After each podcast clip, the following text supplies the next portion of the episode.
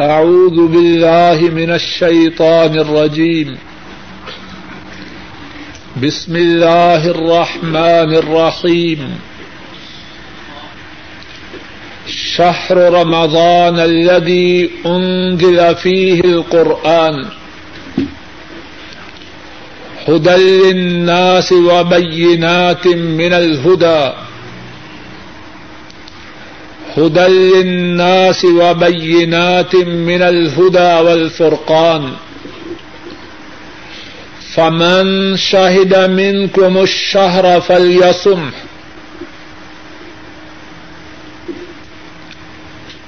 رمضان کا مہینہ وہ مہینہ ہے اس میں قرآن نازل کیا گیا اور ہدایت کی اور حق کو باطل سے جدا کرنے کی اس میں واضح دلیلیں ہیں۔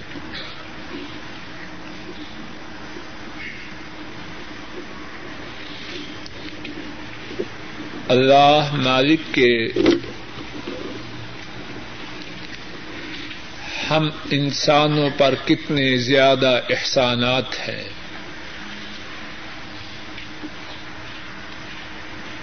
اللہ کے احسانات،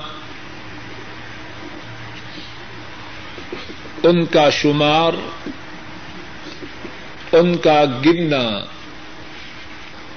انسانوں کی بساط سے باہر ہے۔ اور اللہ کے احسانات میں سے کچھ احسانات انتہائی عظیم ہیں۔ لیکن ہم میں سے بہت سے نالائق ایسے ہیں کہ اللہ کے ان احسانات کی، اللہ کی ان نعمتوں کی صحیح معنوں میں قدر نہیں کرتے۔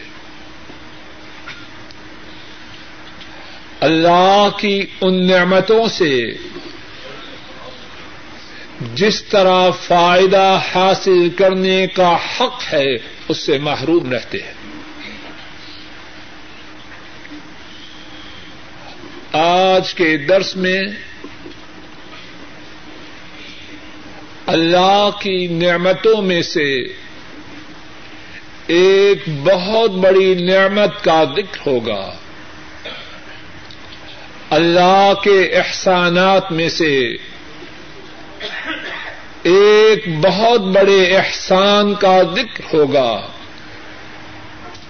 اور اس کے ساتھ ساتھ اللہ کی توفیق سے یہ بات عرض کی جائے گی کہ ہم اس نعمت سے کس طرح زیادہ سے زیادہ فائدہ حاصل کریں۔ اور وہ کون سی باتیں ہیں کہ ان باتوں سے بچ جائیں تاکہ یہ نعمت جو اللہ کی طرف سے عطا کی گئی ہے، اس کی خیر و برکات سے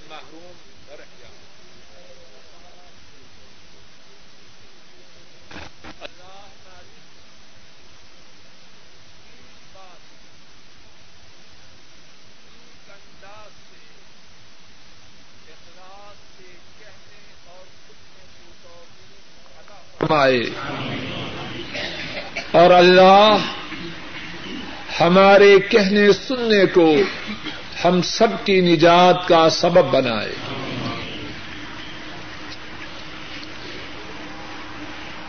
اللہ کی عظیم نعمتوں میں سے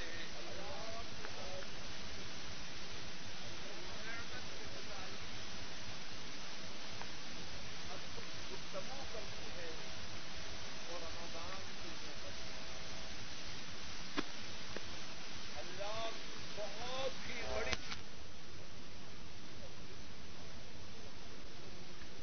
قسم اس نعمت کے پانے والے، اس نعمت کا شکریہ ادا کرنے کے لیے، اگر جب سے پیدا ہوں، جب تک زندہ رہے اس سارے عرصہ میں اللہ کے روبرو سیداریز رہیں۔ کائنات کے رب کی قسم، اس نعمت کا شکریہ ادا نہیں کر سکتے۔ رمضان کتنی عظیم نعمت ہے۔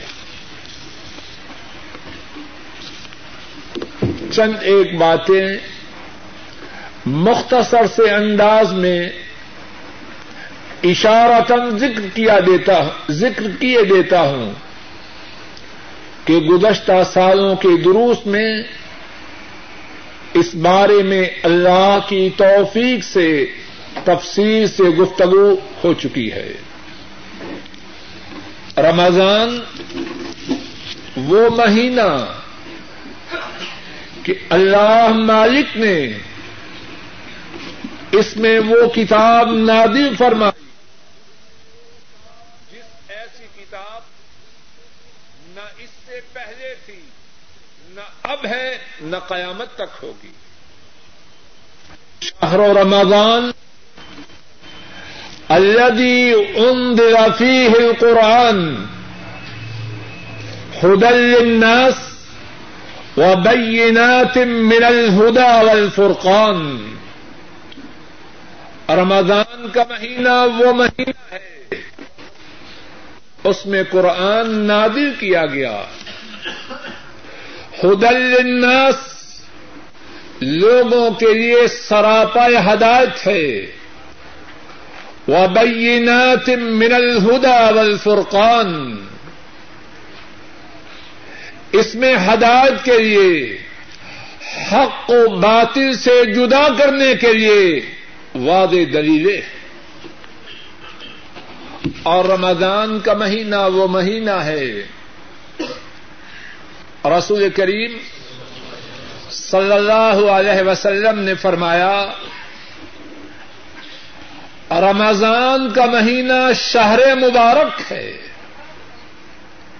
امام احمد اور امام نسائی رحمہ اللہ روایت کرتے ہیں۔ حضرت ابو ہریرا رضی اللہ تعالی ان روایت کرتے ہیں۔ رسول کریم صلی اللہ علیہ وسلم نے فرمایا، اتاکم رمضان شاہر مبارک۔ تمہارے پاس رمضان آ چکا ہے۔ اور رمضان برکتوں والا مہینہ ہے۔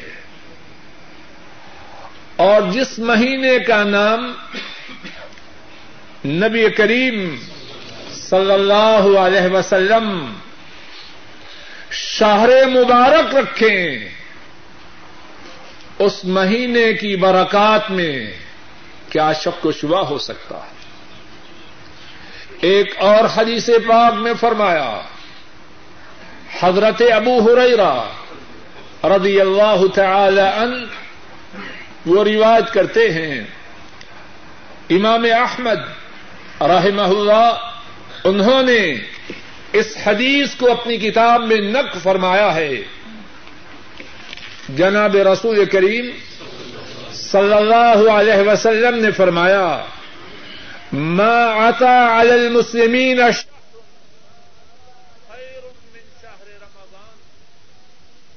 فرمایا مسلمانوں پر رمضان سے اعلی کوئی مہینہ نہیں رمضان سید الشہور سب مہینوں کا سردار اور رمضان کا مہینہ جب رمضان کے مہینے کی پہلی رات آ جائے، شیطانوں کو سرکس جنوں کو جکڑ دیا جائے، جہنم کے دروازوں کو بند کر دیا جائے، جنت کے دروازوں کو کھول دیا جائے۔ آسمان سے ندا آئے، اے نیکی کرنے والے آگے بڑھ۔ اے برائی کرنے والے، برائی سے رک جا اور رمضان کے مہینہ میں ہر رات اللہ کتنے ہی انسانوں کو جہنم کی آگ سے آزاد کرتے۔ امام ترمدی رحمہ اللہ روایت کرتے ہیں، حضرت ابو ہریرا رضی اللہ تعالی عنہ وہ اس حدیث کے راوی ہیں۔ رسول کریم صلی اللہ علیہ وسلم فرماتے ہیں، اذا كان اول ليله من رمضان صفدت الشياطين ومردت الجن وغلقت ابواب النار فلم يفتح منها باب وفتحت ابواب الجنه فلم باب وينادي مناد يا باغي الخير اقبل. الشر اكثر ولله اتقاء من النار وذلك كل ليله ارشاد فرمایا جب رمضان کی پہلی رات داخل ہو سرکس جنوں کو اور شیطانوں کو پاب زنجیر کر دیا جائے۔ جہنم کی آگ کے دروازوں کو بند کر دیا جائے۔ جہنم کے دروازوں کو بند کر دیا جائے۔ سارا رمضان جہنم کا کوئی دروازہ کھولا نہ جائے۔ جنت کے دروازوں کو کھول دیا جائے۔ اور سارا رمضان جنت کا کوئی دروازہ بند نہ کیا جائے۔ اور فرمایا، ایک اعلان کرنے والا اعلان کرتا ہے، اے نیکیوں کے چاہنے والے آگے بڑھ۔ یا باغی الخیر اقبل اے نیکیوں کے چاہنے والے پیش قدمی کر۔ و یا باغی اکثر اے برائیوں کے چاہنے والے، برائیوں سے بعد آ جا۔ وَلِلَّهِ اتقاء من النار۔ اور فرمایا، اللہ کی طرف سے ہر رات جہنم کی آگ سے لوگوں کو آزاد کیا جائے۔ اور فرمایا، یہ اعلان اور جہنم کی آگ سے یہ آگ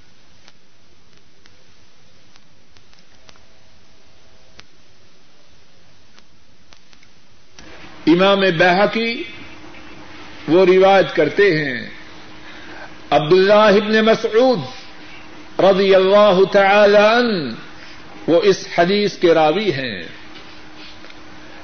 رسول کریم صلی اللہ علیہ وسلم فرماتے ہیں، رمضان کی ہر رات ایک اعلان کرنے والا اعلان کرتا ہے، یا باغی الخیر یم من وابشر اے خیر کے چاہنے والے حسد کر ارادہ کر اور بشارت کو سن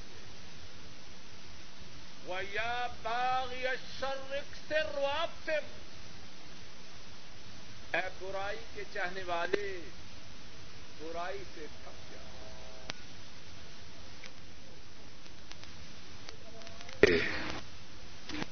کے دروازے کھلے ہیں۔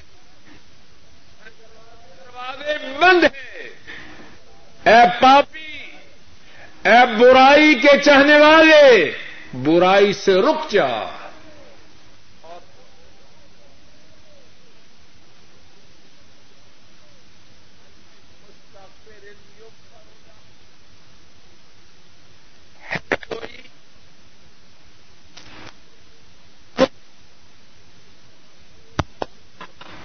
اس کے گناہوں کو معاف کر دیا جائے۔ حل من تائب یتوب اللہ له؟ ہے کوئی توبہ کرنے والا؟ وہ توبہ کرے۔ اللہ اس کی توبہ کو قبول کر لے حل من دائن یستجاب له؟ ہے کوئی فریادی؟ ہے کوئی دعا کرنے والا؟ وہ فریاد کرے۔ اس کی فریاد کو پورا کیا جائے۔ حل من سائل یوتا سویا ہے کوئی سوال کرنے والا؟ وہ سوال کرے، اس کے سوال کو پورا کیا جائے۔ کتنی بڑی نعمت ہے رمضان۔ اعلان ہوتا ہے ہر رات۔ گناہوں کی معافی کا سوال کرنے والا ہے کوئی؟ وہ معافی طلب کرے۔ اس کے گناہوں کو معاف کیا جائے۔ وہ اپنے گناہوں سے توبہ کرے۔ اللہ اس کی توبہ کو قبول کرے۔ وہ اپنی فریاد پیش کرے۔ اللہ اس کی فریاد کو پورا کرے۔ وہ اپنا سوال پیش کرے۔ اللہ اس کے سوال کو پورا کرے۔ رمضان کا مہینہ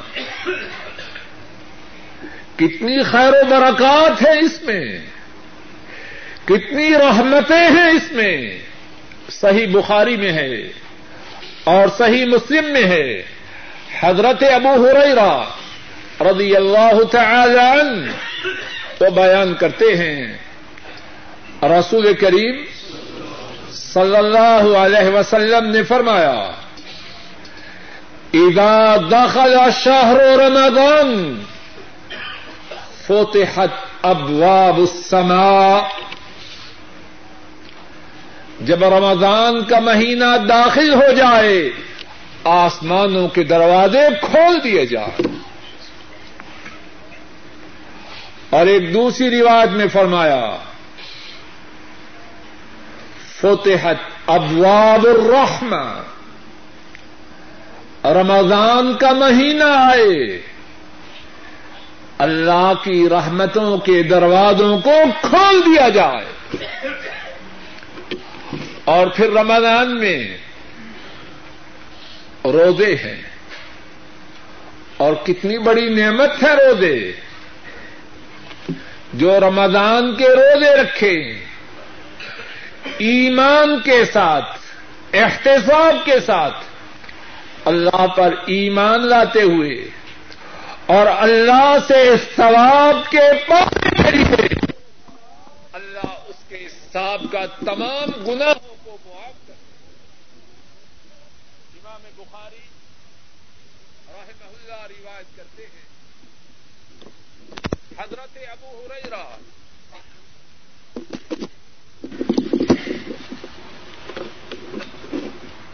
حضرت ابو ہریرہ رضی اللہ تعالی عنہ وہ بیان کرتے ہیں۔ رسول کریم صلی اللہ علیہ وسلم نے فرمایا،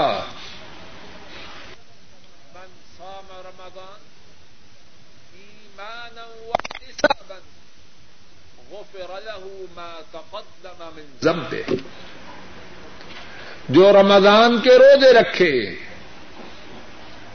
ایمان لاتے ہوئے اور اللہ سے ثواب کے پانے کے لیے اس کے سابقہ گناہوں کو معاف کر دیا جاتا ہے اور معلوم ہے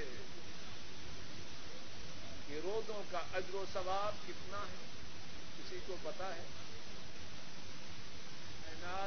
کی قسم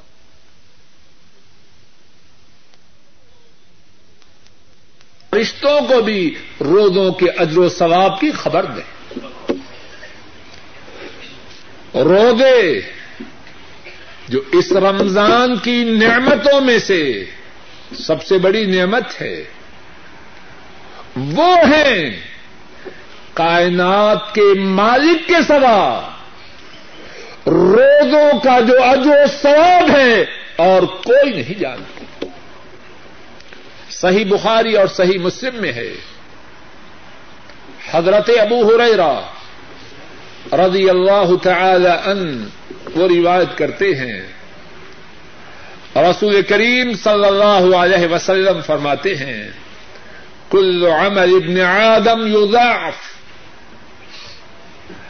الحسنت بعشر امثالها الى سبع مئات ضعف۔ فرمایا،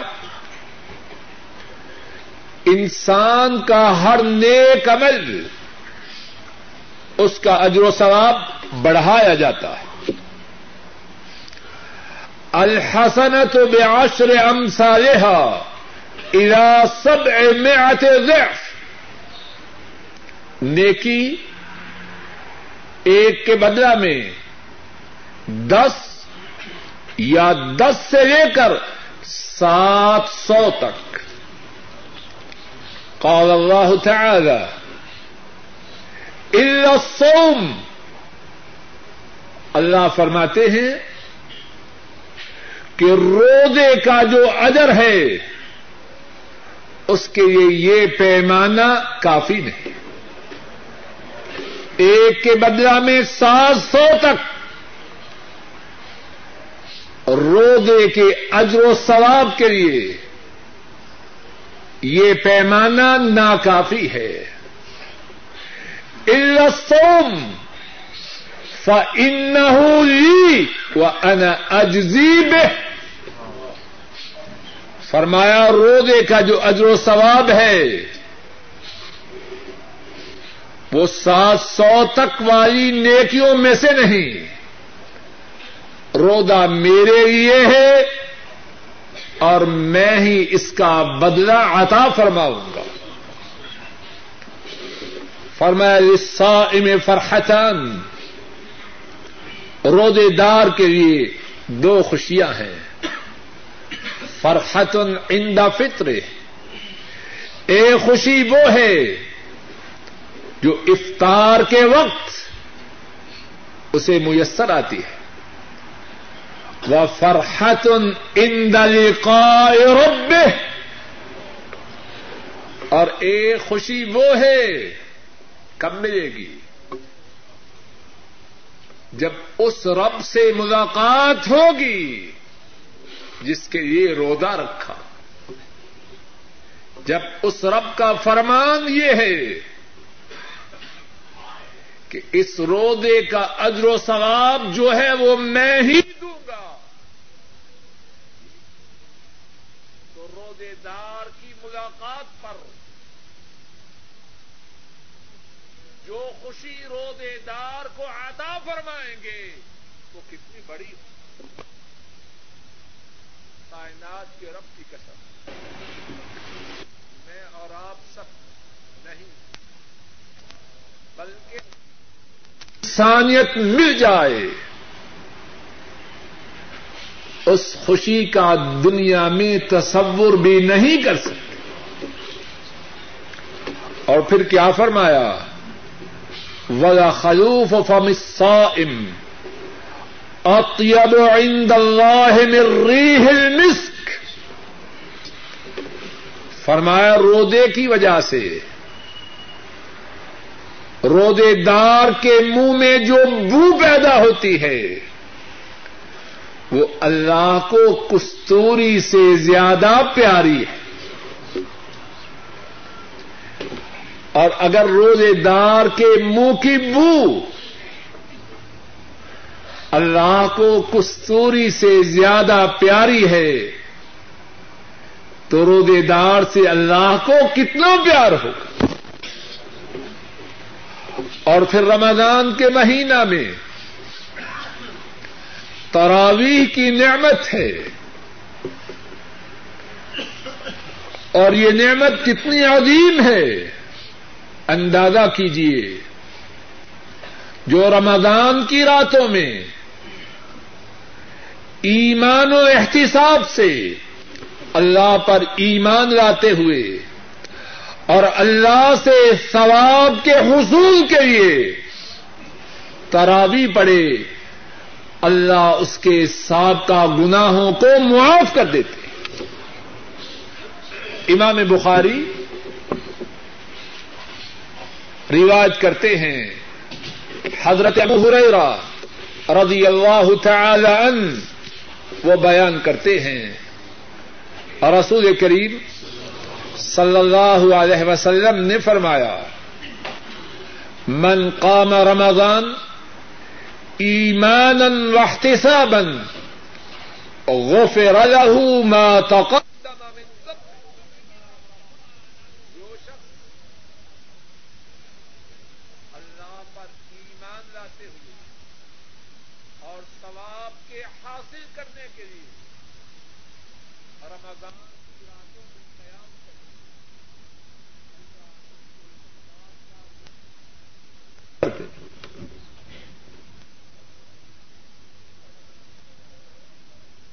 پڑھنا ہے اور دن کو روزے رکھنا ہے یہ روزے اور قرآن کریم روزے دار کے لیے اور قرآن کریم کی تلاوت کرنے والے اور سننے والے کے لیے اللہ کے روبرو شفات کریں گے۔ نبی کریم صلی اللہ علیہ وسلم نے فرمایا الصيام والقرآن يشفعان للعبد يوم القيامة. روزے اور قرآن بندے کے لیے قیامت کے دن شفات کریں گے. روزے کہیں گے، میں نے دن کے وقت اس کو کھانے سے، شہوت کے پورا کرنے سے روکا۔ اے اللہ اپنے اس بندے کے بارے میں میری شفات کو قبول فرمائی۔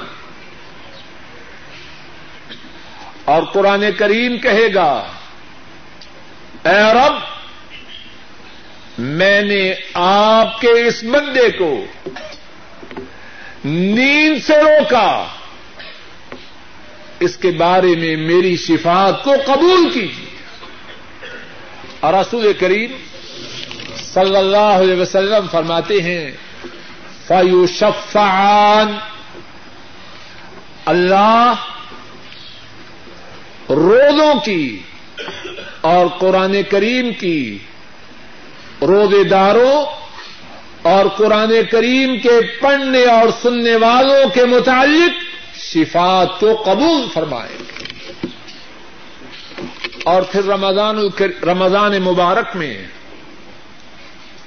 لیلت القدر کی نعمت ہے۔ اور لیلت القدر کتنی بڑی نعمت ہے۔ لیلت القدر خیر من الف شہر ایک لیلت القدر ہزار مہینے کی راتوں سے بہتر ہے۔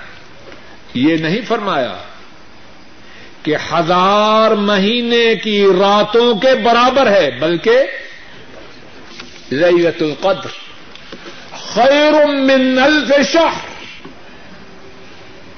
لیلت القدر ہزار مہینے کی راتوں سے بہتر۔ اور صحیح بخاری میں ہے، حضرت ابو ہریرہ رضی اللہ تعالی ان وہ رواج کرتے ہیں۔ رسول کریم صلی اللہ علیہ وسلم نے فرمایا، من قام لیلت القدر ایمانا واحتسابا غفر له ما تقدم من ذنبه.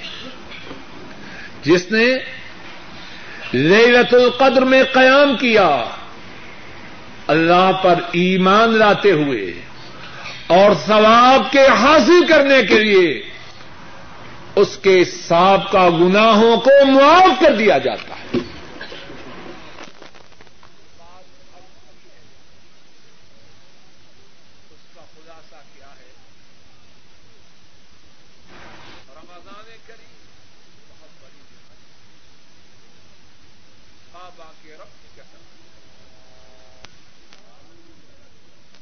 ساری زندگی اللہ کے روبرو سیداریز رہیں۔ اس نعمت کا شکریہ ادا نہیں کر سکتے۔ اب بات کا جو دوسرا حصہ ہے، جو آپ کے سامنے انشاءاللہ اللہ رکھنا ہے وہ یہ ہے کہ میں اور آپ اس نعمت سے فیض یاب کیسے ہوں؟ کتنے ایسے ساتھی ہیں جو اب ہیں، آئندہ رمضان میں نہ ہو اور کتنے ہمارے جاننے والے ایسے تھے، گزشتہ رمضان میں تھے، اب ہم میں موجود نہیں۔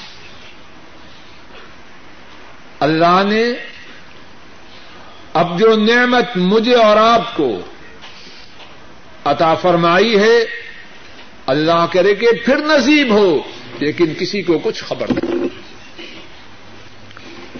آئندہ رمضان تو دور کی بات ہے۔ ابھی مغرب کے وقت کے پانے کی کسی کو خبر نہیں۔ کیا کریں؟ رمضان کی اس نعمت سے فیض یاب ہونے کے لیے کیا کریں؟ اور کن چیزوں سے بچیں؟ چند ایک باتیں کرنے کی آپ کے سامنے اللہ کی توفیق سے پیش کرتا اور چند ایک باتیں بچنے کی۔ پہلی بات رمضان شریف میں جس کی طرف بہت ہی زیادہ توجہ کرنی چاہیے وہ یہ ہے کہ رمضان کے گزرنے سے پہلے پہلے توجہ کیجیے کعبہ کے رب کی قسم، بڑی قیمتی بات۔ ہے میرے لیے بھی، آپ کے لیے پہلی بات جو ہم سب کے لیے رمضان کے گزرنے سے پہلے پہلے حاصل کرنے کی ہے وہ کیا ہے؟ اللہ سے اپنے گناہوں کی معافی۔ کعبہ کے رب کی قسم۔ وہ انتہائی بد نصیب ہے، انتہائی بدبخت ہے، انتہائی محروم ہے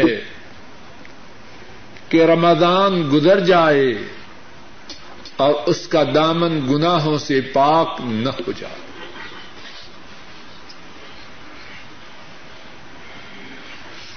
وہ تو اتنا بد نصیب ہے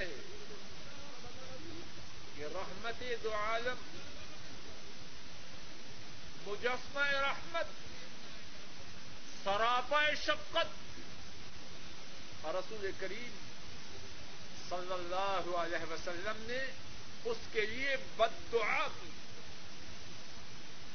رمضان آئے۔ رمضان کے رودے آئے۔ رمضان کا قیام آئے۔ للت القدر آئے۔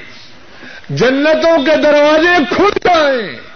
آسمانوں کے دروازے کھل جائیں، اللہ کی رحمتوں کے دروازے کھل جائیں اور وہ اپنے گناہوں کو معاف نہ کروائے اس سے بڑا محروم، اس سے بڑا بدمخت اس سے بڑا شقی اور کون ہوگا؟ ترمدی شریف میں حدیث ہے، حضرت ابو ہریرا رضی اللہ تعالی عنہ، وہ روایت کرتے ہیں۔ رسول کریم صلی اللہ علیہ وسلم فرماتے ہیں، رغم انف رجل، رغم انف رجل دخل عليه رمضان ثم انسلخ قبل ان يغفر له۔ وہ آدمی ذلیل و خار ہو جائے۔ اے اللہ ہمیں ان میں سے نہ کرنا۔ ساتھیوں ذرا غور تو کرو۔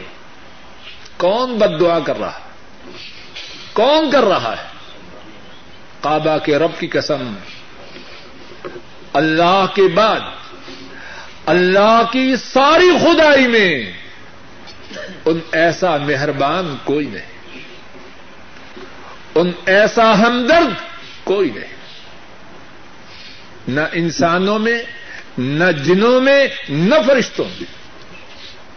بد دعا کر رہے راغ انف رجل۔ اس آدمی کی ناک خاک آلود ہو جائے زلی و خار ہو جائے۔ کون؟ دخل علیہ رمضان۔ اس پہ رمضان آیا۔ سمن سلخ پھر رمضان چلا گیا۔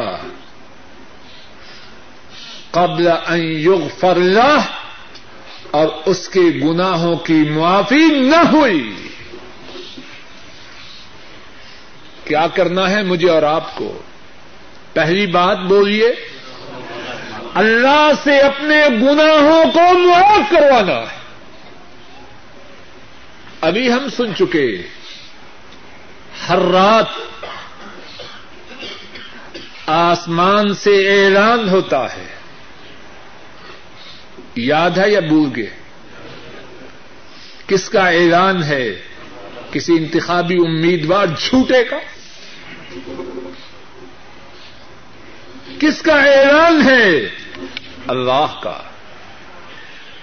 اور اللہ کا اعلان سچ ہے یا جھوٹ؟ اور کس نے خبر دی ہے؟ ساری مخلوق میں ان سے سچا کوئی نہیں۔ اعلان سچے رب کا اور خبر دینے والے سچے نبی۔ حل میں مستقفر یغفر اللہ کوئی گناہوں کی معافی کا طلبگار ہے؟ آئے، اس کے گناہوں کو معاف کیا جائے۔ حل من تائب فیتوب اللہ له کوئی توبہ کرنے والا ہے؟ اللہ اس کی توبہ کو قبول کرے۔ پہلا کام، پہلی بات رمضان میں خصوصی کرنے کی کیا ہے؟ بولیے، اللہ سے گناہوں کو معاف کروانا رک جائیے۔ چاہتے ہیں یا نہیں؟ سب بولیے۔ پیچھے سے آواز نہیں آ رہی۔ چاہتے ہیں۔ گناہوں کی معافی کے لیے کیا طریقہ ہے؟ اللہ معاف کر دے، بس۔ اور گنا کرتے رہے یہ معافی نہیں بد تہذیبی ہے۔ گستاخی اور مذاق ہے۔ گناہ جو چاہے کہ اللہ معاف کرے، تین باتیں کرے۔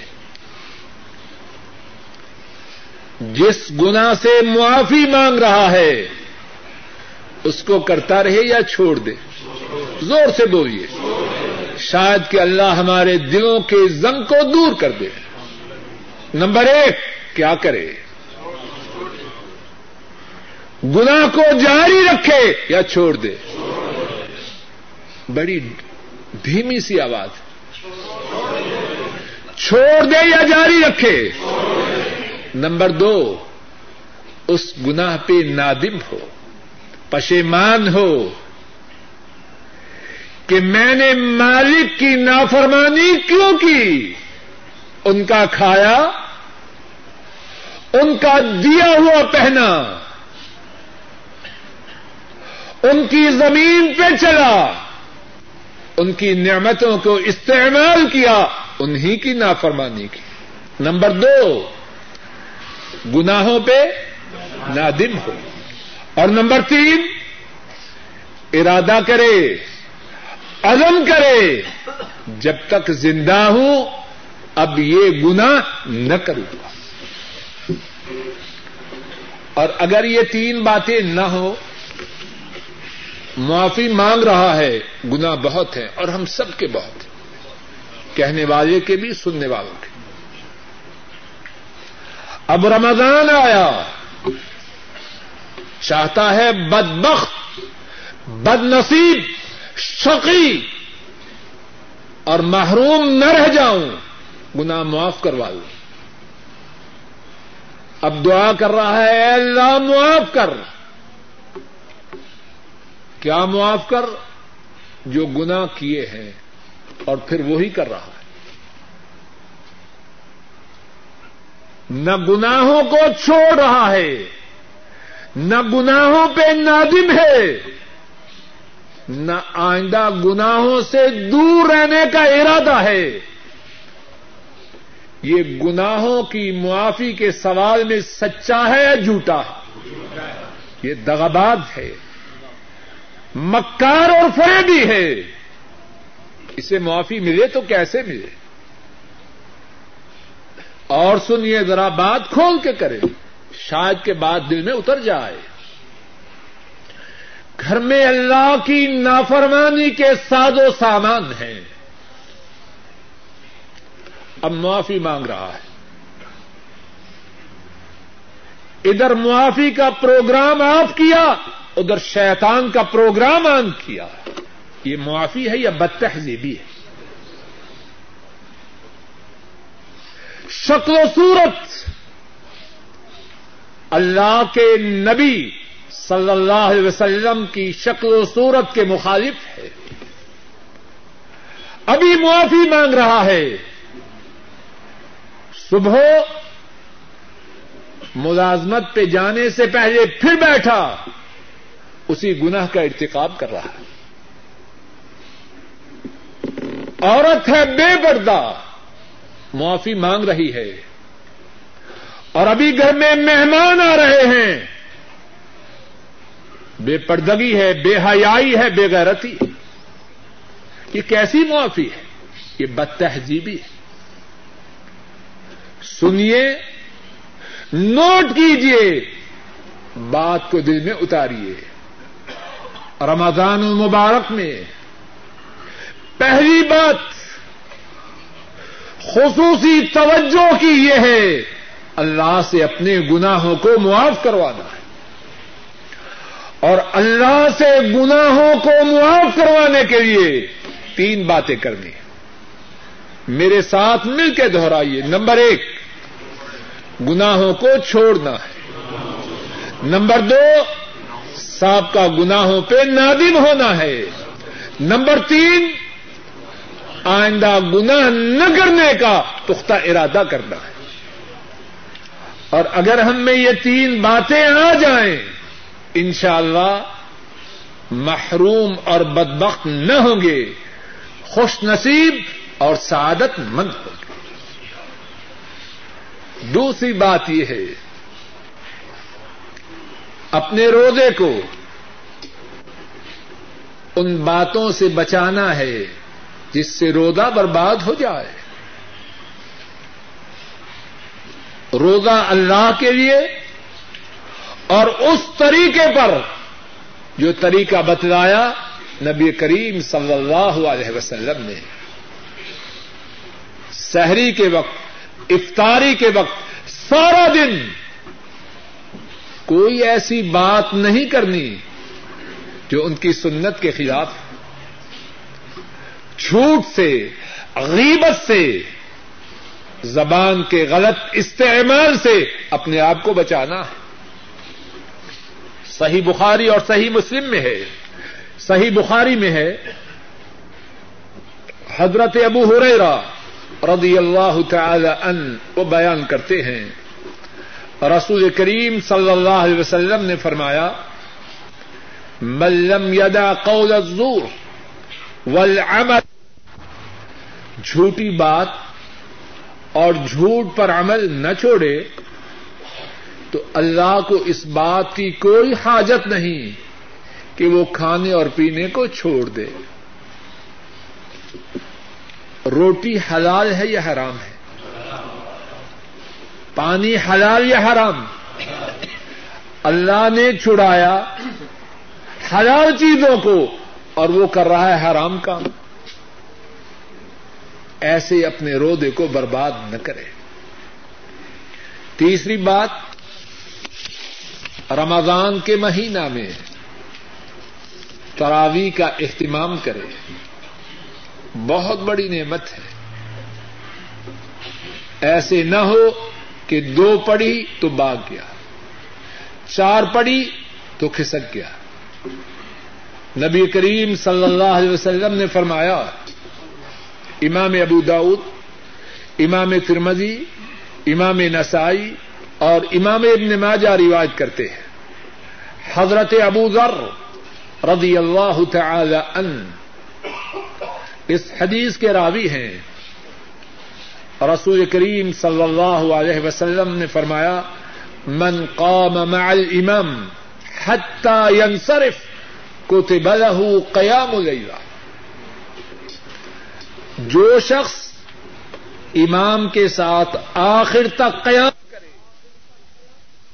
اس کے نام اعمال میں ساری رات کی عبادت کا لکھا جاتا ہے۔ میں کوتا ہی غفلت اور سستی نہ کرے۔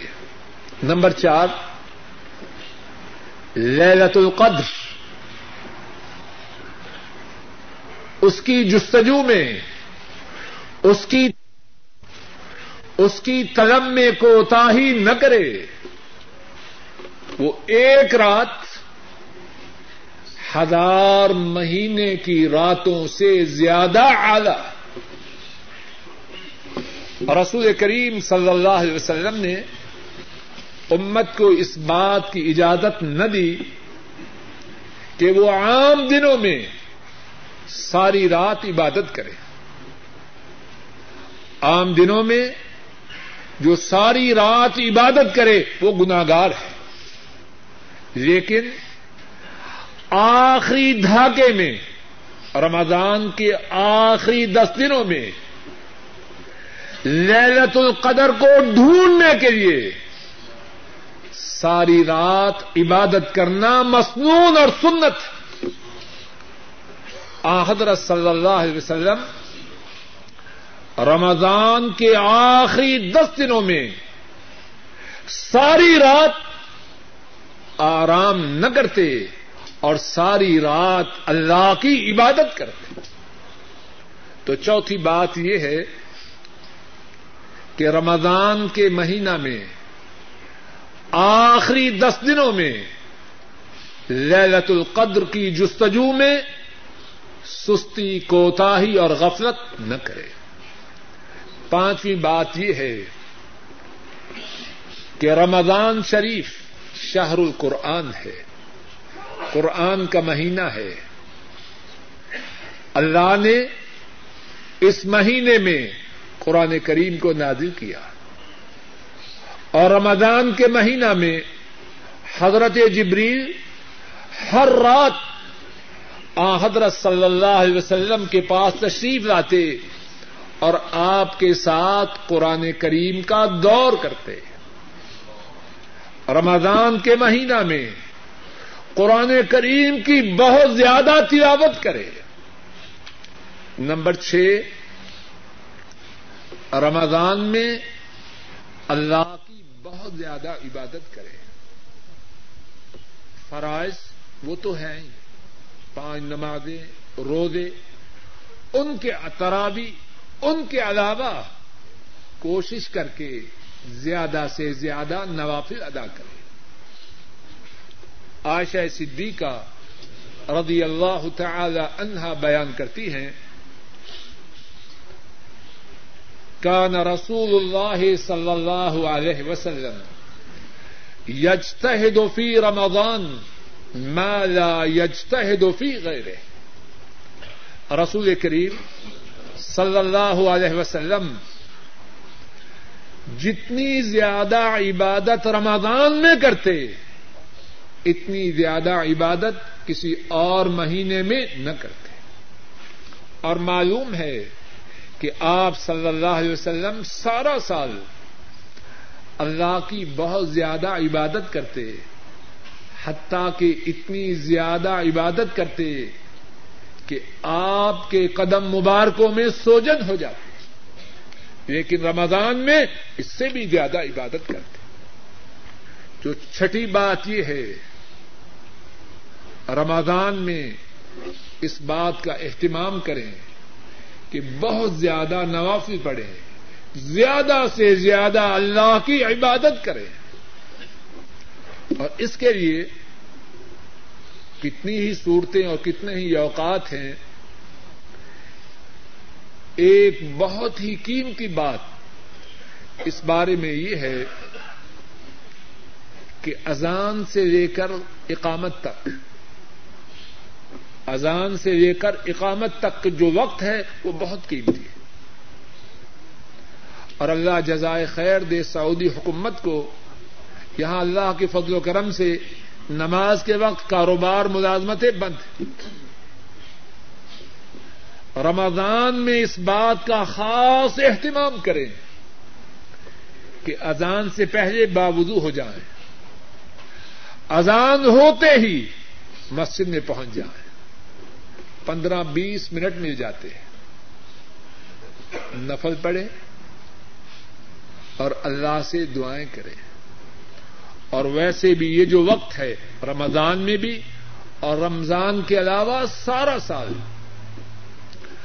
اذان اور اقامت کے درمیان کا جو وقت ہے، نبی کریم صلی اللہ علیہ وسلم نے فرمایا، لا يرد الدعاء بین الاذان والاقامہ۔ جو دعا اذان اور اقامت کے درمیان ہو، اللہ اس دعا کو مسترد نہیں کرے۔ خاص طور پر رمضان میں اس وقت کو پانے کے لیے کوشش کی جائے۔ اذان ہو مسجد میں ہو جائے۔ اذان ہو مسجد میں پہنچ جائے۔ پندرہ بیس منٹ میں نفل ادا کرے۔ قرآن کریم کی تجاوت کرے اور اللہ سے دعائیں کرے۔ ساتویں بات جو کرنے کی ہے وہ یہ ہے کہ صدقہ و خیرات رمضان میں زیادہ سے زیادہ کرنے کی کوشش کرے۔ امام ترمدی رحمہ اللہ روایت کرتے ہیں، حضرت انس رضی اللہ تعالی ان وہ اس حدیث کے راوی ہیں۔ اور رسول کریم صلی اللہ علیہ وسلم سے سوال کیا گیا، ایو صدقت افضل؟ سب سے اعلی صدقہ کون سا ہے؟ آپ صلی اللہ علیہ وسلم نے فرمایا صدقت فی رمضان.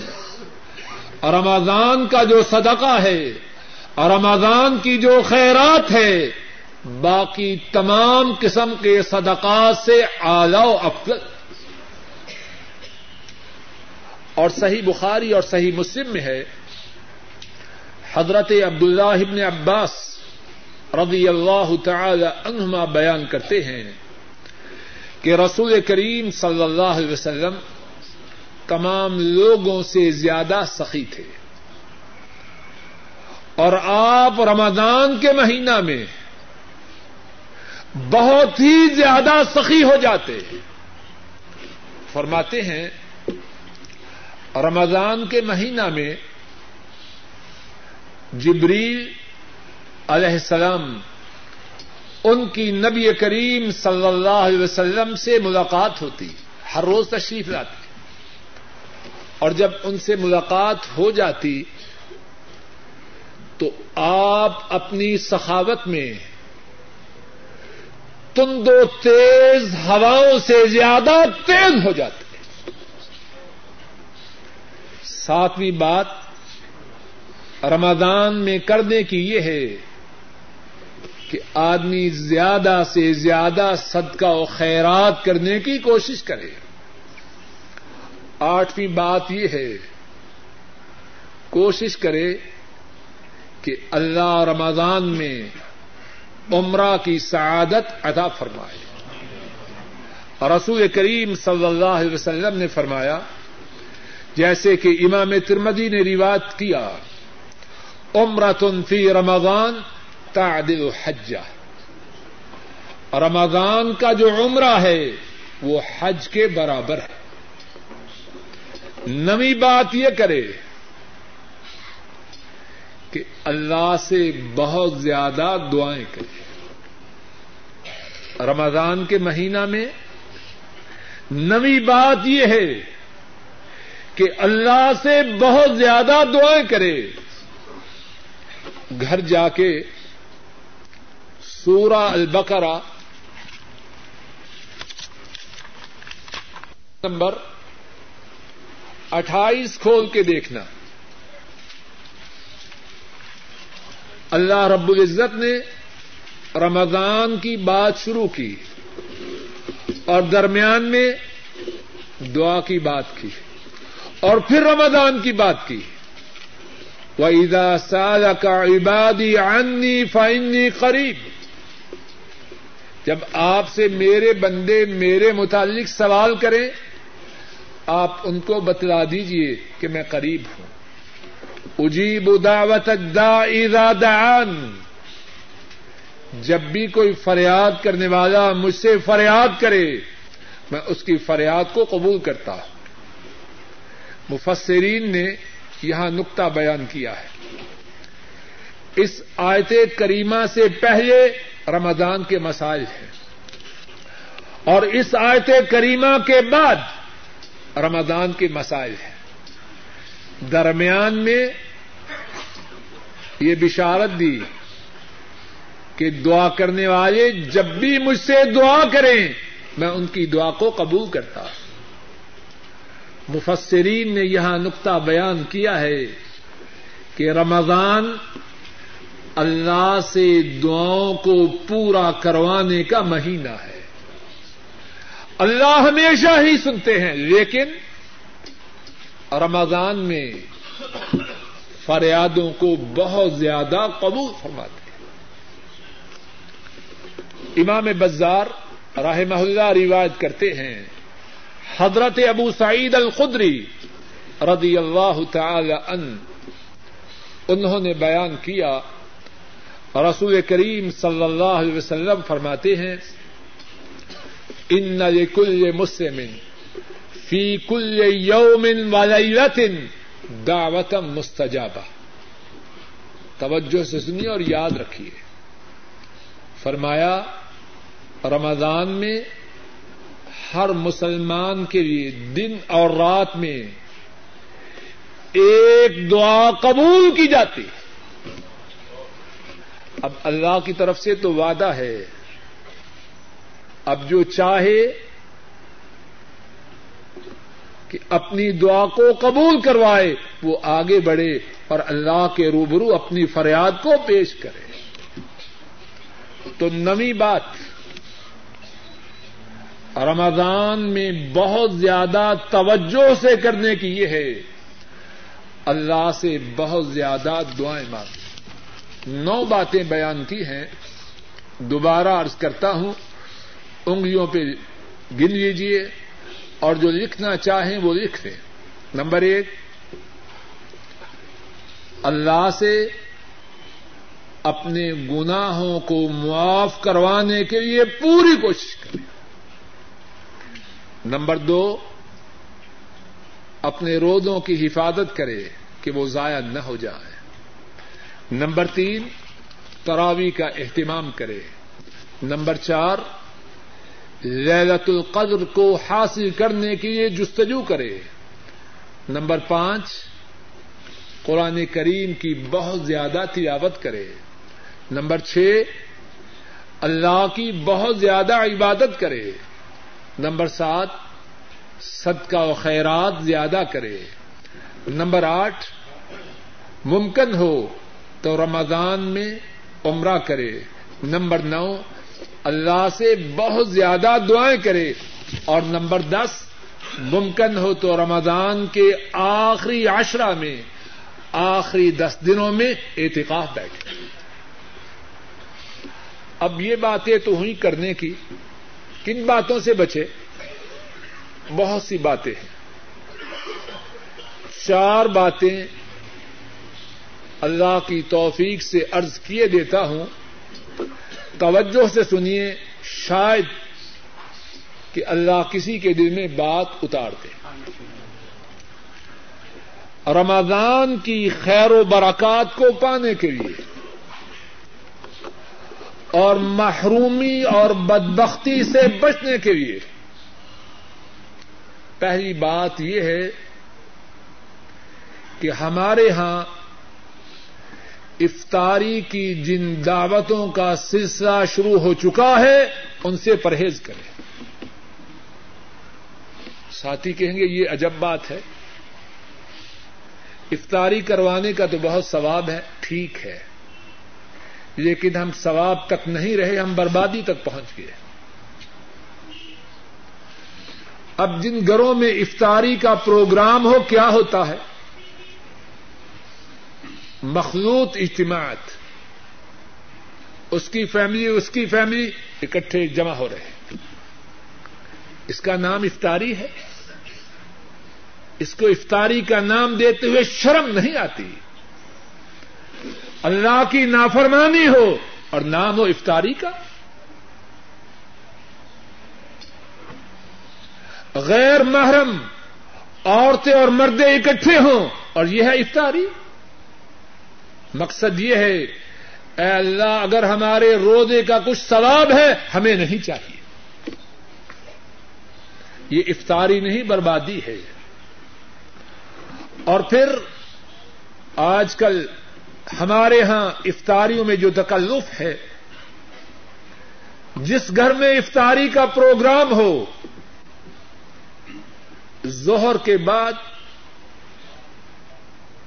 قرآن کریم کی تلاوت کا کچھ فکر نہیں۔ کوئی فکر ہے؟ اب بیس پچیس تو آئٹمیں ہیں عورت کس طرف ہو؟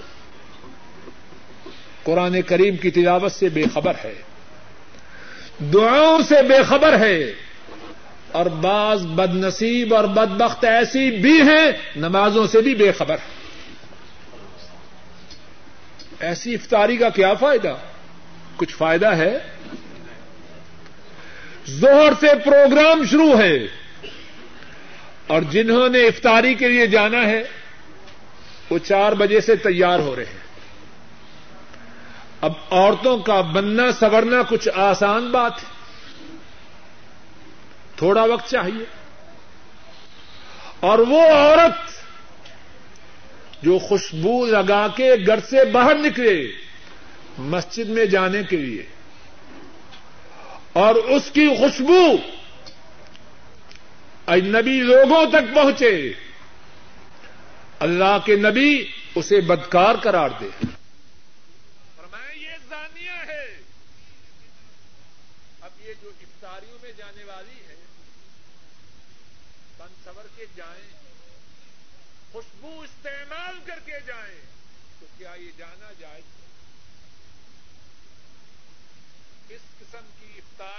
پرہیز کیجیے۔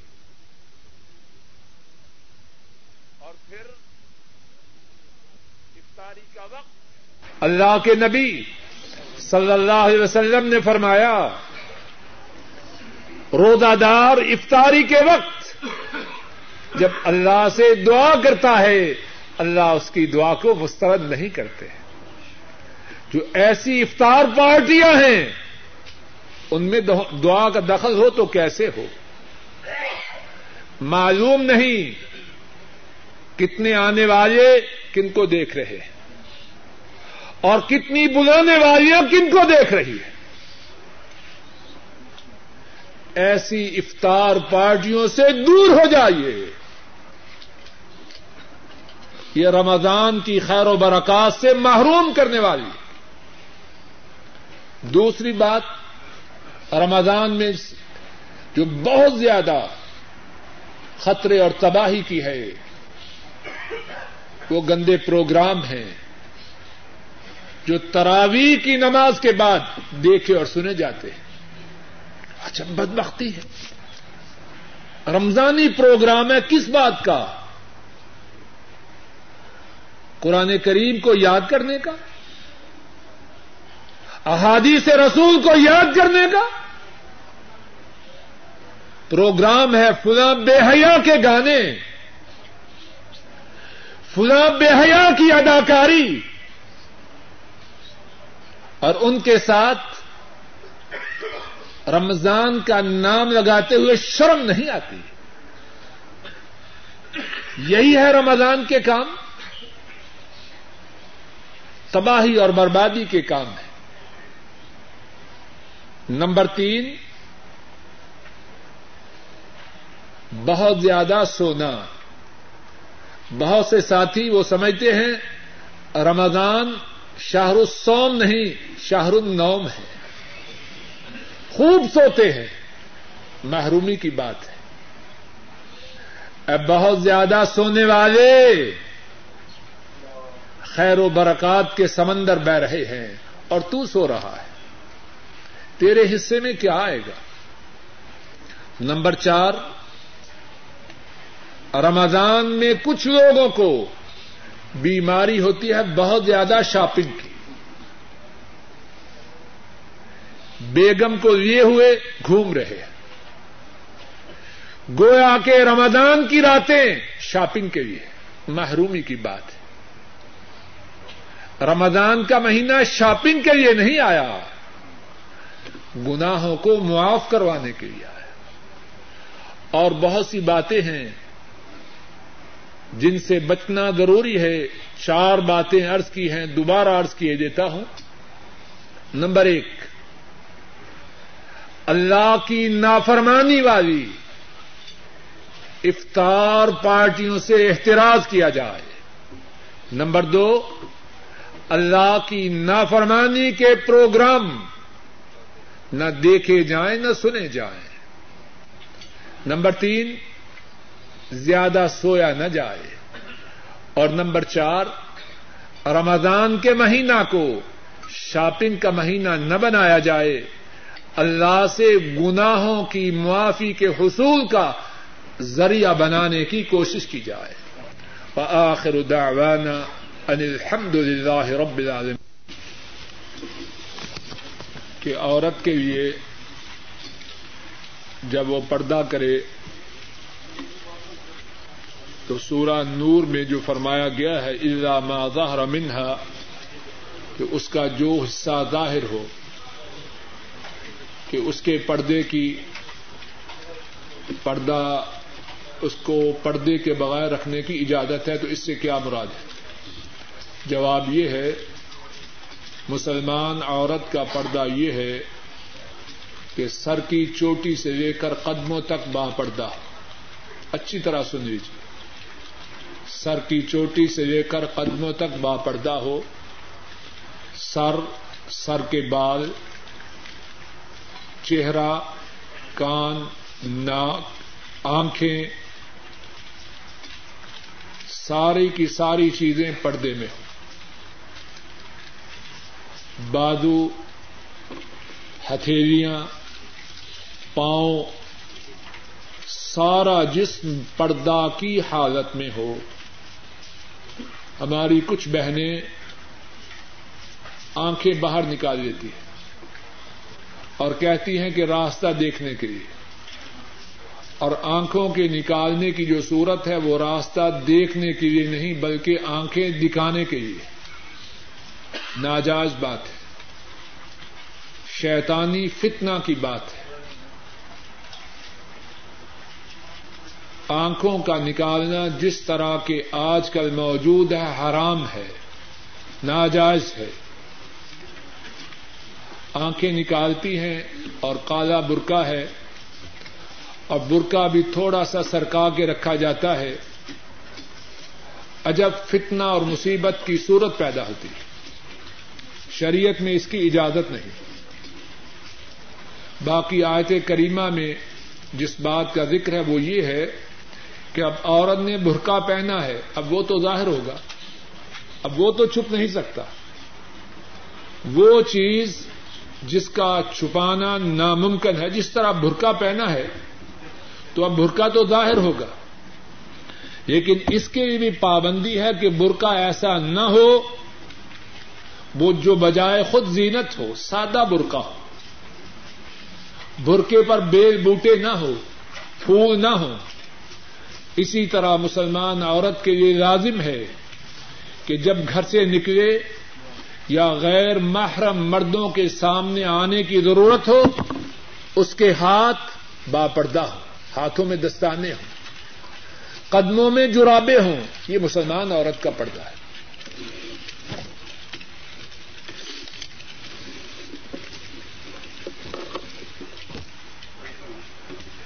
ایک صاحب نے رکا دیا ہے کہ ان کے دادا محترم وفات پا چکے ہیں۔ ایک اور ساتھی ہمارے نے بتلایا کہ ان کی والدہ محترمہ انتقال کر گئی ہے۔ تو دعا کیجیے کہ اللہ رب العزت فوت ہونے والوں کے گناہوں کو معاف فرمائے۔ ان کے درجات کو بلند کرے اور ان کے پسمانگان کو صبر جمیل عطا فرمائے۔ ہمارے دوست اور بھائی تارک چودھری صاحب، ان کے صاحبزادے بیمار ہیں۔ اسی طرح میرے نواسے ڈاکٹر اکرام صاحب کے صاحبزادے وہ بھی بیمار ہیں۔ اور بھی کئی لوگ بیمار ہیں اور انہوں نے دعاؤں کی درخواست کی ہے۔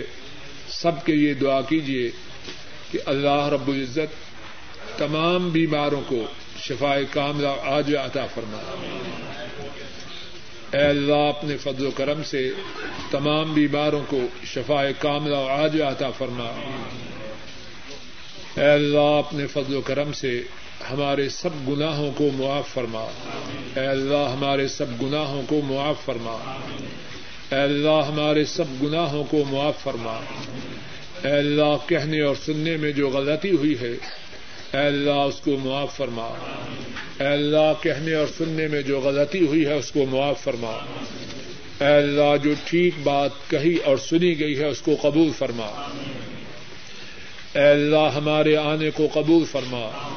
اے اللہ ہمارے آنے کو قبول فرما۔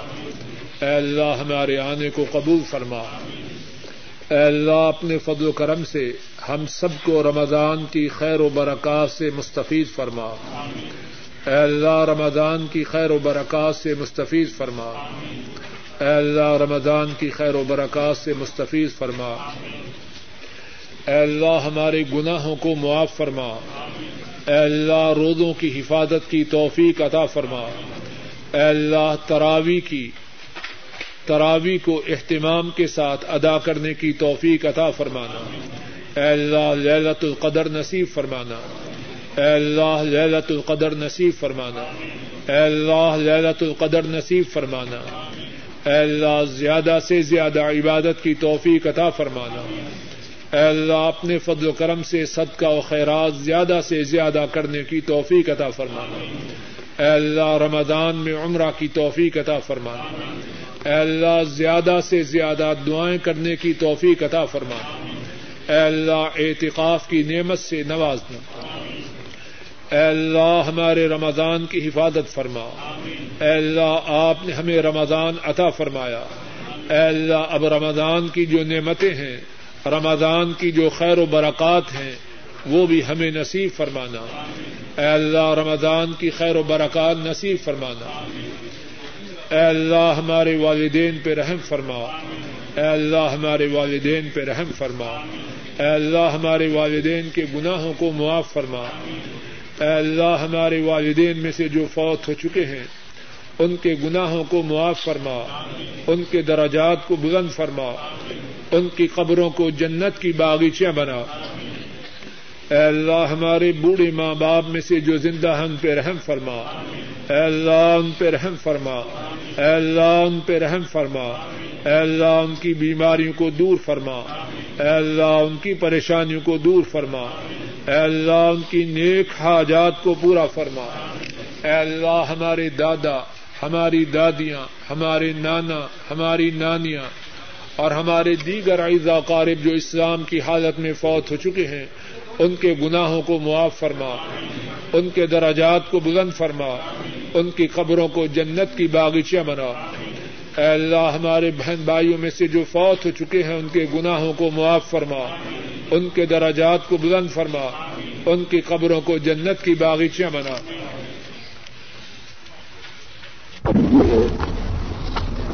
کیا ہر نماز سے پہلے نیت ضروری ہے؟ جواب یہ ہے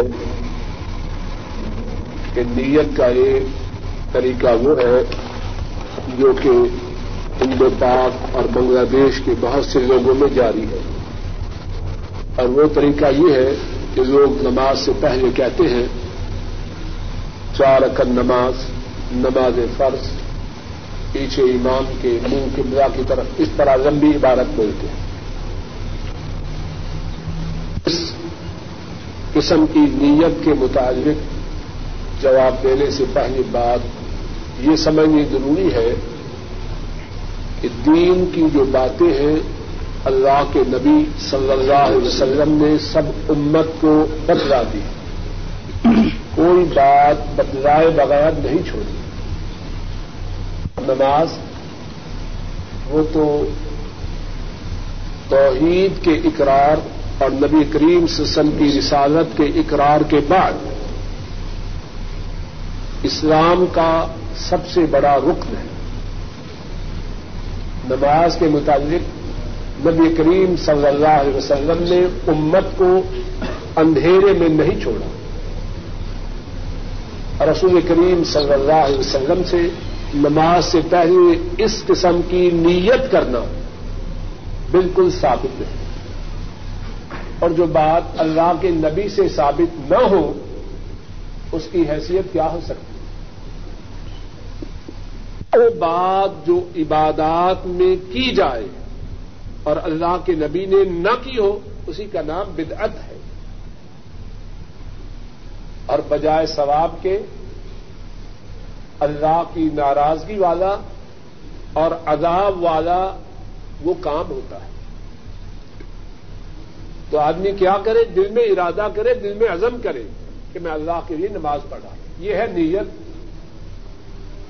جو شرعی طریقہ ہے۔ زبان سے کچھ بولنا، جس طرح کہ میں نے کہا ہے، نبی کریم صلی اللہ علیہ وسلم سے اور آپ کے صحابہ سے ثابت ہے۔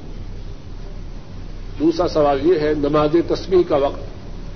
وہ اوقات جن میں نماز پڑھنے کی اجازت ہے، ان اوقات میں نماز تصویر پڑھی جا سکتی ہے۔ اور جن اوقات میں نماز پڑھنے کی اجازت نہیں، فجر کی نماز کے بعد سورج کے نکلنے تک اس وقت نماز پڑھنے کی اجازت نہیں۔ جب سورج پوری بلندی پہ ہو، نماز نہیں پڑھنی۔ اثر کی نماز سے لے کر سورج کے غروب ہونے تک اور غروب ہوتے وقت نماز کی اجازت ہے ان اوقات کے علاوہ جس طرح دیگر نوافل پڑھے جا سکتے ہیں، اسی طرح نماز تصویر بھی پڑھی جا سکتی۔ ایک سوال یہ ہے سوال نہیں، درخواست ہے۔ کوئی ساتھی بے روزگار ہے، انہوں نے سب ساتھیوں سے درخواست کی ہے کہ دعا کریں۔ اللہ تعالیٰ انہیں حلال، پاک، فراخ، روزی عطا فرما ایک سوال یہ ہے کہ اگر کوئی شخص کیسٹ کے ذریعے قرآن کریم سن رہا ہو، تو جہاں سجدہ کی آیت کریمہ آ جائے، کیا سجدہ کرے کہ نہ کرے؟ جواب یہ ہے کہ وہ سجدہ کرے۔ دوسرا سوال یہ ہے کہ اگر کوئی شخص بابدو ہے اور اس نے کپڑا کے اوپر سے شرمگاہ کو ہاتھ لگا لیا تو ودو باقی ہے یا ٹوٹ جاتا ہے؟ جواب یہ ہے کہ اس طرح ودو نہیں ٹوٹتا۔ ہاں اگر کوئی شخص بغیر کپڑا کے شرمگاہ کو ہاتھ لگا لے، اس صورت میں ودو ٹوٹ جاتا ہے۔ اگر کپڑا کے اوپر سے لگے تو پھر شرمگاہ کو اس صورت میں جبکہ وہ کپڑا کے اوپر سے چھوا جائے تو ودو باقی رہتا ہے۔ ایک سوال یہ ہے کہ مجبوری کے لیے جو تصویر وغیرہ آدمی اپنے پاس رکھے، شناختی کارڈ کی، پاسپورٹ کی، اقامہ کی، اللہ تعالی سے امید ہے کہ وہ ہماری اس بات کو معاف فرمائیں گے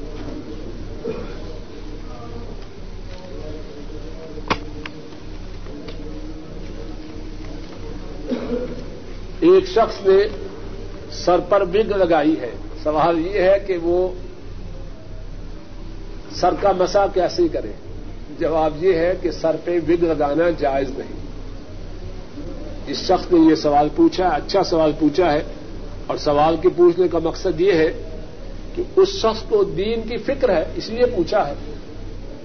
تو اسی کی فکر کے متعلق اس کی فکر کی قدر کرتے ہوئے یہ بات بتلاتا ہوں کہ وگ لگانی جائز نہیں۔ ایسا اللہ نے سر بنایا ہے ویسا ہی رکھے۔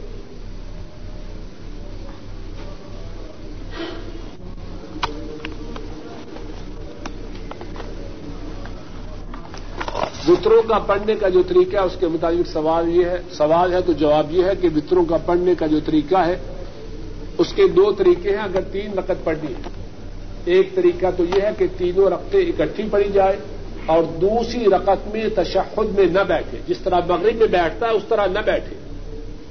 بلکہ تیسری رقط کے لیے کھڑا ہو جائے۔ اور دوسرا طریقہ یہ ہے کہ دو رقط پڑھ کے اسلام پھیر لے اور پھر اس کے بعد ایک رقط پڑھے۔ ایک صاحب کے والد صاحب، ہمارے بھائی اکرام صاحب کے والد صاحب بیمار ہیں۔ انہوں نے درخواست کی ہے کہ دعا کیجیے اللہ تعالیٰ انہیں شفا کاملہ آج ادا کر اللہ تعالیٰ انہیں اور سب بیماروں کو شفا کاملہ آج ادا کر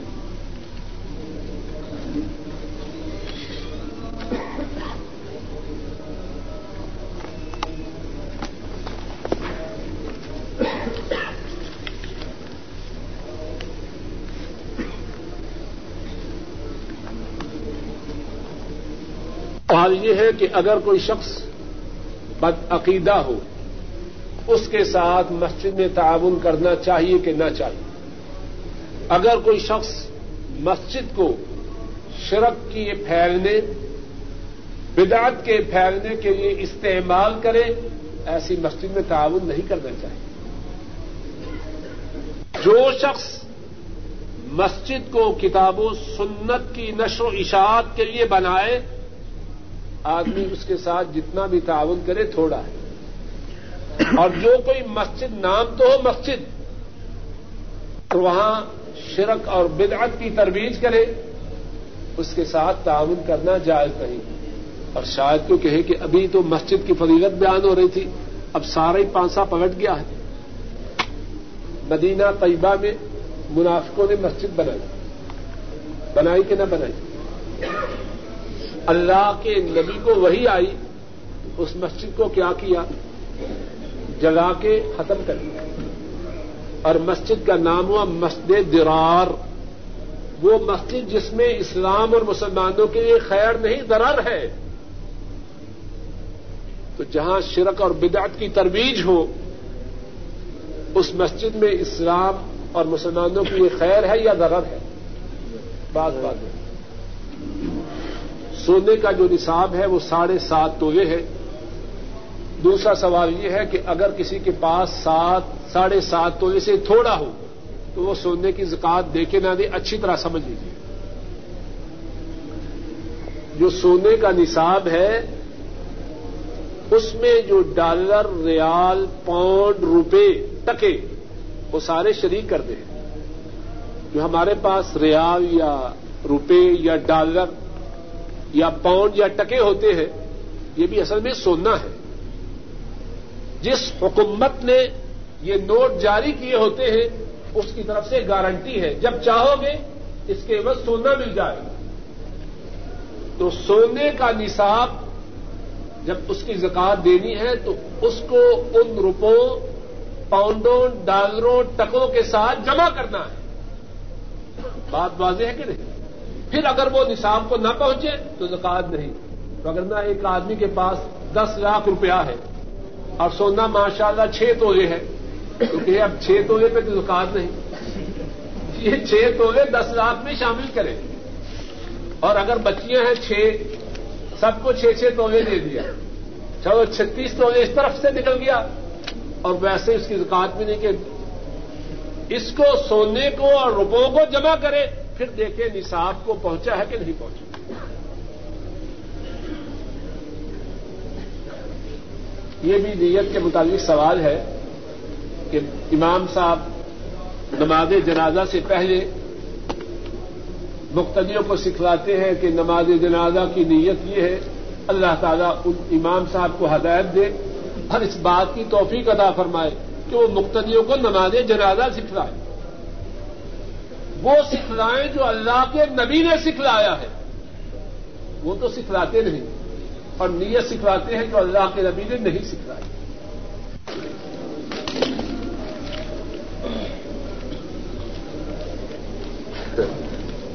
ایک سوال یہ ہے کہ اگر بیوی کو چٹھی لکھے، تو چٹھی کے ساتھ اپنی فوٹو بیوی کو بھیج سکتے ہیں؟ اور بیوی کی چٹھی آئے تو کیا وہ اپنی فوٹو بھیج سکتی ہے؟ جواب یہ ہے کہ دونوں طرف سے کاروائی حرام ہے۔ فوٹو کی بجائے بیوی کو کوئی ہدیہ بھیج۔ بیوی کو کوئی نیکی کی بات مت لا۔ فوٹو بھیجنا، وصول کرنا دونوں طرف سے ناجائز ہے۔ کہتے ہیں کہ گزشتہ درس میں بیان یہ بات کی گئی کہ جو شخص مسجد میں آئے، امام جمعہ کا خطبہ دے رہا ہو، تو دو رکت پڑھ کے بیٹھے۔ وہ ساتھی اپنے سوال میں بیان کرتے ہیں کہ میں نے آج ایسے ہی کیا۔ تو ایک مولوی صاحب جو میرے ساتھ تھے، وہ بہت زیادہ ناراض ہوئے اور انہوں نے کہا کہ تو نے بہت بڑی غلطی کی۔ جواب یہ ہے کہ جو دین ہے وہ نہ میرا ہے، نہ کسی مولوی صاحب کا ہے۔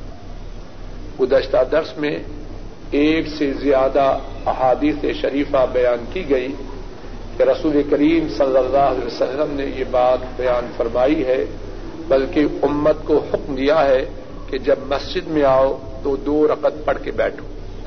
اور صحیح مسلم کی حدیث میں اس بات کا بھی حکم ہے کہ جب امام خطبہ دے رہا ہو تم میں سے کوئی مسجد میں آئے تو دو رقط پڑھ کے بیٹھے۔ اب میرے یہ بھائی فیصلہ کر لیں کہ مولوی صاحب کی بات ماننی ہے یا مولوی صاحب اور اس بھائی اور میرے اور سارے انسانوں کے نبی حضرت محمد صلی اللہ علیہ وسلم کی بات ماننی۔ اور بات یہ سمجھنے کو اتنی مشکل نہیں، لیکن میں اس خواہش سے کہ میری یہ بات بھول نہ جائے، میں مثال دیتا ہوں۔ اگر کسی شخص کو اس کا باپ حکم دے کہ بیٹا، یہ کام کرنا ہے اور حکم دے، اب کوئی بیٹے کو اس کام کے کرنے سے روک دے۔ اور وہ بھی اس کے باپ کے مقابلہ میں بہت چھوٹا۔ عقلی طور پر، علمی طور پر سمجھ کے طور پر اپنے اخلاص، اپنی محبت، اپنے تعلق میں۔ اور بیٹا واپس گھر آ جائے اور کہے، باپ پوچھے کام کیا ہے کہ نہیں؟ کہ فضا شخص نے مجھے روک دیا۔ ہم میں سے اکثر ساتھی اولاد والے ہیں۔ بیٹے کی اس بات کو سن کر ہمارا ری ایکشن کیا ہوگا؟ بات سمجھ میں آ رہی ہے؟ اور میری اور کسی بھی شخص کی جو نسبت ہے اللہ کے نبی وسلم کے ساتھ یہ بات پوری نہیں ہو سکتی۔ اللہ کے نبی اور مولوی صاحب کا جو فرق ہے، وہ میرا اور کسی اور شخص کا فرق نہیں۔ تو اگر ہم یہ بات اپنے متعلق برداشت نہیں کر سکتے، تو اللہ کے نبی صلی اللہ علیہ وسلم کے حکم کے مقابلہ میں کسی اور شخص کی بات ہم کیسے برداشت کریں؟ ایک دوسرا سوال یہ ہے کہ ایک ساتھی نے بینک میں پیسے رکھے ہیں۔ سوال یہ ہے کہ اس پہ جو سود ملتا ہے لینا جائز ہے کہ نہیں؟ جواب یہ ہے، قطعا حرام ہے۔ اس کی حرمت میں کوئی شک و شبہ نہیں۔ اور سوال کے ساتھ یہ تفصیل بھی سمجھ لیجیے اگر کسی شخص کے لیے ممکن ہو کہ وہ ان سودی بینکوں میں پیسے نہ رکھے تو نہ رکھے۔ اور اگر رکھے، وہ سمجھتا ہے کہ مجبور ہوں، اللہ جانے، وہ جانے۔ تو پھر کرنٹ اکاؤنٹ میں رکھے سیونگ اکاؤنٹ میں نہ رکھے۔ اور واضح طور پر انسٹرکشن دے کہ میرا اکاؤنٹ بلا سود ہے وداؤٹ انٹرسٹ ہے۔ شاید کہ اس سے اللہ کے فضل و کرم سے گنا تھوڑا ہو یا اللہ گنا کو معاف کر دے ایک اور بہت ہی اچھا سوال ہے۔ کہ عورتوں اور لڑکیوں کے لیے پردہ کی ابتدا کب ہوتی ہے۔ بہت ہی اچھا سوال ہے۔ عام طور پر دیکھا گیا ہے کہ بچیاں بڑی ہو جاتی ہیں، حتیٰ کہ بالغاہ ہو جاتی ہے ان کے بیماری کے دن آنا شروع ہو جاتے ہیں اور والد محترم کہتے ہیں، ننی۔ اور ماں کہتی ہے، گڈو۔ اور پتہ نہیں وہ گڈا بن چکا ہے۔ بڑا ضروری سوال ہے۔ بچوں کو، بچیوں کو ان کے بالغا سن بلوغت کو پہنچنے سے پہلے پردہ کی تربیت بات کو بڑی توجہ سے عام ساتھی یا بچیوں والے ہیں یا ہو رہے ہیں۔ بچیوں کے بالغا ہونے سے پہلے ان کو پردہ کی تربیت دینے کی ضرورت ہے۔ ذرا توجہ سے سنیں۔ نبی کریم صلی اللہ علیہ وسلم نے فرمایا کہ جب تمہارے بچے سات سال کے ہو جائیں، ذرا توجہ کیجیے۔ اور یہ جو پردے کی نقص خرابی ہے نا، بعض گھروں میں دیکھا ماشاء اللہ بچیوں کی جو ماں ہے قرون اوزا کی تصویر ہے۔ اور بچیاں ماشاء اللہ گڈیاں نہیں، گڈے بنے ہوئے ہیں۔ اور ابھی اس طرح پھدک رہی ہیں جس طرح کے بالکل دو تین سال کی بچیاں۔ بات کو ذرا توجہ سے سمجھ لیجیے اور اللہ جزائے خیر دے جس نے یہ سوال پوچھا ہے۔ نبی کریم صلی اللہ علیہ وسلم نے حکم دیا کہ جب بچوں کی عمر سات سال کی ہو جائے تو انہیں نماز پڑھنے کا حکم دو۔ اور جب دس سال کی عمر ہو جائے اور نماز نہ پڑھے تو نماز نہ پڑھنے پر ان کی پٹائی کرو، دس سال کے بچے بالغ نہیں ہوتے اور سات سال کے بچے بالغ نہیں ہوتے۔ مقصد کیا؟ کہ جب نماز فرض ہو جائے، جب بزوغت کی عمر کو پہنچ جائیں تو نماز چھوڑنے کا پھر تصور ہی نہ رہے۔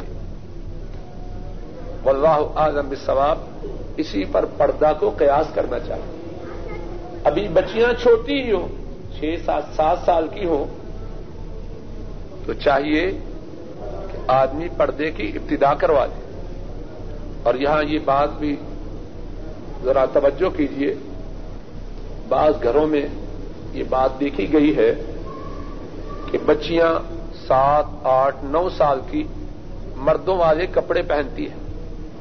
مردوں والی جوتیاں اور بوٹ پہنتی ہے یہ بات جائز نہیں۔ سن لیجیے